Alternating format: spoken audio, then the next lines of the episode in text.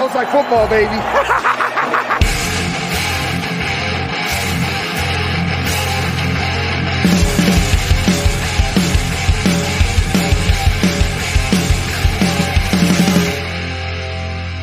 What's up, people? Welcome into the Fantasy Football Smackdown. I'm your host, Kyle August. You can follow me on Twitter at Kyle Month Eight. It's Tuesday. That means it's waiver wire day here on the Fantasy Football Smackdown. Hopefully, you guys had successful week 10.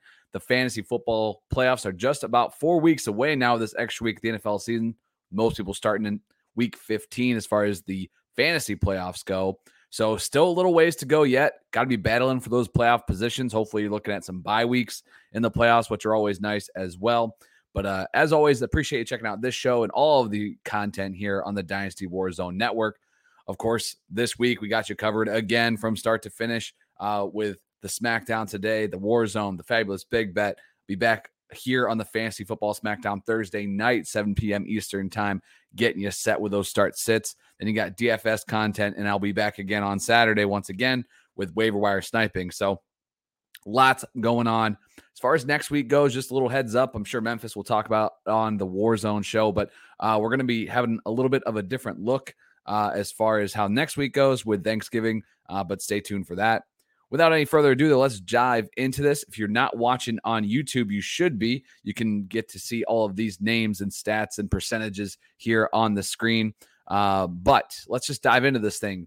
Two teams on bye in week 11 the Denver Broncos and the Rams. I don't know if you uh, obviously got a chance to watch that Rams Monday Night Football game that just concluded as of recording this. They could probably use a bye week. So uh, there you go. Denver and the Rams are going to be on bye in week 11. So just two teams. Top three ads overall, regardless of position. I use a 50% cutoff here. So there are some players that are available in about 50% of leagues. So just double check, like right around 50, 51. So just double check. Uh, teams get a little less active on the wire these days. So they could be out there. I'm looking at you, Rashad Bateman. Uh, but sub 50, number one, Jordan Howard still has been picked up. Uh, he's the top running back right now for me. Uh, and my top overall ad, regardless of position, 48%.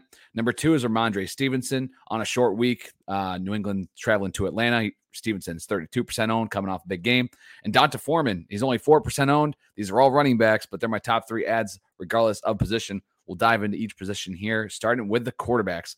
The streamers for week 11. I'm putting Jimmy G at the top here. Solid game overall. Uh, not the big fantasy numbers that we've seen over the last couple weeks, but um, had back to back 20 point games before this Monday Night Football game against the Rams. He gets an easier opponent on the road, but gets the Jags. So Jimmy G, 25% owned, is my top QB streamer of the week. If you're looking to stream, if you're the Matthew Stafford owner, maybe, um, or you're dealing with some injuries. Number two is Mac Jones coming off a three touchdown game. Did have sub 200 yards, but he's going up against Atlanta. That is on Thursday night football. And Atlanta's defense just gives it all up all the time. So Atlanta uh, and Mac Jones is 27% owned. Tua has already been named the starter for the Miami Dolphins in week 11, and he gets the Jets on the road. Tua 23% owned. He's had some really solid fantasy days um, before he got injured. A couple good games there. So I think this will be one of his better games uh, in week 11.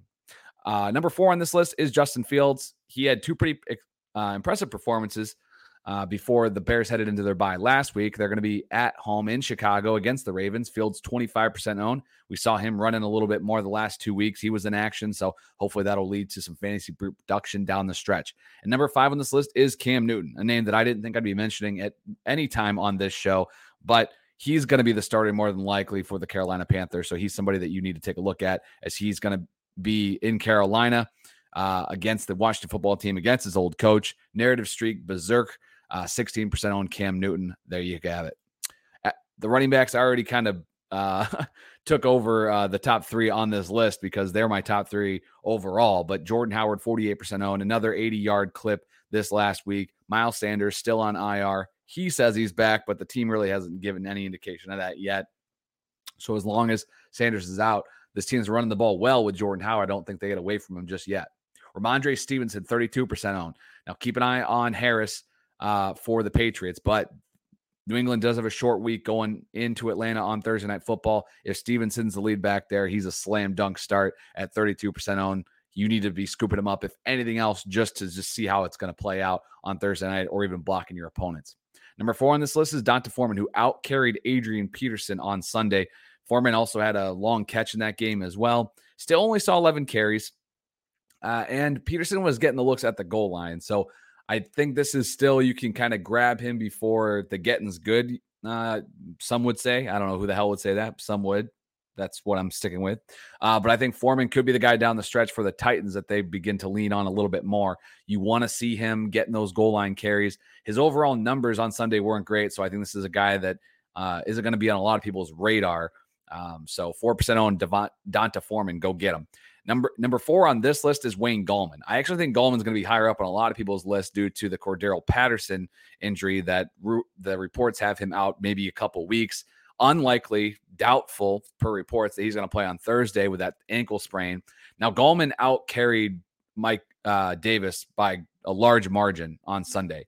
However, everybody that watched that game knew that it was over by halftime. I mean, they they even pulled Matt Ryan um, by the by uh, late in that game. So as much as I do think Gallman is worth a flyer for sure, because if you're Atlanta, you might as well see what you have in this kid because everyone knows Mike Davis isn't the answer.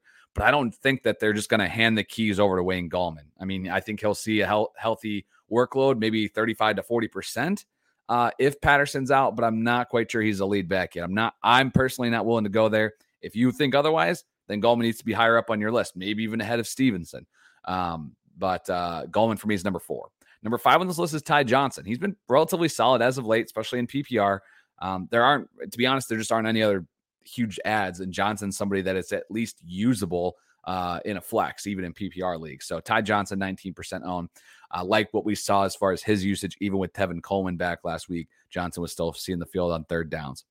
I note on here he didn't make my top five, but I note Latavius Murray. I keep mentioning him every single week, but um, you know, he was out the week before the bye week. Then it came back, was inactive. Then had the short week on Thursday night, was inactive for that as well. I still think that when he's back, he's going to be the guy. Um, now, is he more just a flex once he's back? Probably, but at 28% on, I think Murray's somebody that you should be at least stashing, maybe throw in a zero, zero dollar bid uh, just to see if you can just throw him on the end of your bench if you don't want to pay up for any of these other guys that people will be going after this week.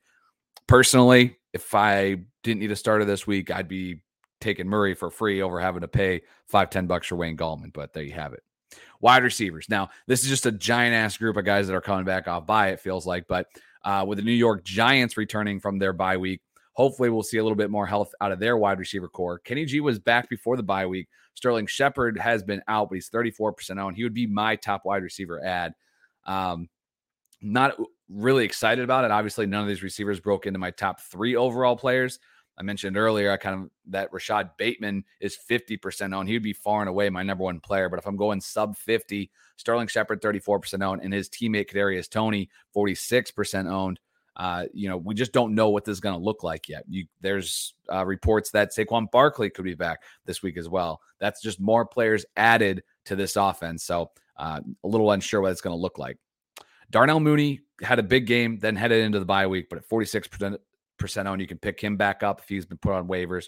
James Washington hit Pater last week. He was third in the pecking order as far as the receiver targets go, but I think Washington has kind of taken that outside role uh, with Chase Claypool potentially going to miss a little bit more time. So take a shot on James Washington. And then another guy who scored on Sunday is Bryan Edwards. He's just been a big play guy um, for the uh, Las Vegas, almost at Oakland, Las Vegas Raiders, but his targets are just not extremely high. So he's really boom bust um, I might, I probably want to take a shot, especially on those Giants or, or Mooney there at the top at receiver. Tight end, this man's picture is forever copied and pasted right here until people start putting some respect on the name of Dan Arnold. I know I laughed when Jacksonville traded for him as well. I was like, why the hell is it, are they trading for this guy? The dude has 60 plus yards in three of his last four games. He's been extremely solid. He's a top 12 tight end. And for some ungod known reason, he's 26% owned. That's it. Go get him right now. If you're not happy with your tight end situation, this is a guy that you need to go grabbing right now. If you have Dalton Schultz and you feel pretty shitty about how Sunday went for you, here's your answer. Dan Arnold, go get this guy. Uh, this is he Freiermuth. Yeah, that was all fun and all. His name's real hilarious. Dan Arnold. Let's go. 26% on. Number two on this list is Tyler Conklin, the touchdown monster, apparently. He gets Green Bay this week. He's 30% owned. He's a fine streamer. And Adam Trautman, who has uh, upwards, I think, of 16 targets in his last three games. Now he hasn't hit pay dirt yet. That's why he's only 5% owned because he hasn't done a lot with it. But going up against Philly, I think Trautman has a shot at his best game of the year if you're looking to stream tight ends. And DSTs, let's do it. San Francisco shut down the Rams on Monday Night Football in week 10. They're 47% owned. So if they're out there, because they were probably dropped because they were facing the Rams, go out, grab them now because they're playing Jacksonville in week 11. And this is a team that you can count on uh, for some production as far as the Jags, any DST going up against them. Another horrible offense would be the New York Jets. Well, the Miami Dolphins got 10 days to prepare for them. Uh, 26 26% own Miami is somebody you can go grab right now. Carolina Panthers going up against Washington football team. Uh, Washington, they're uh, you know they're they beat Tampa. You can't take that away from them, but this offense is definitely not uh, you know one that you're afraid of for fantasy purposes. And this Carolina defense has been pretty decent for fantasy. Not as much upside as the other two, but solid enough. 30% owned Carolina Panthers. And then the Washington football team going up against Carolina. Uh, they did lose Chase Young, though. So it's a little bit uh, not as excited about that situation there for Washington in week 11. Well, there you have it. There are all your waiver wire ads for 11 minutes. That's all you need. Those are all the players you should be looking at on your waiver wire for this week. Uh, again, tune in tomorrow, Dynasty Warzone, every single Wednesday, and I'll be back here uh, on Thursday night, 7 p.m. Eastern Time. So be sure to jump in live, bring your questions live on YouTube. If you follow me on Twitter at Kyle Month 8, uh, I posted up there as well. But come join us live on the YouTube channel, 7 p.m. Eastern Time, Thursday night, for those start sit questions. Appreciate checking out this show. Good luck to you on the waiver wire. I'll catch you later in the week. See ya.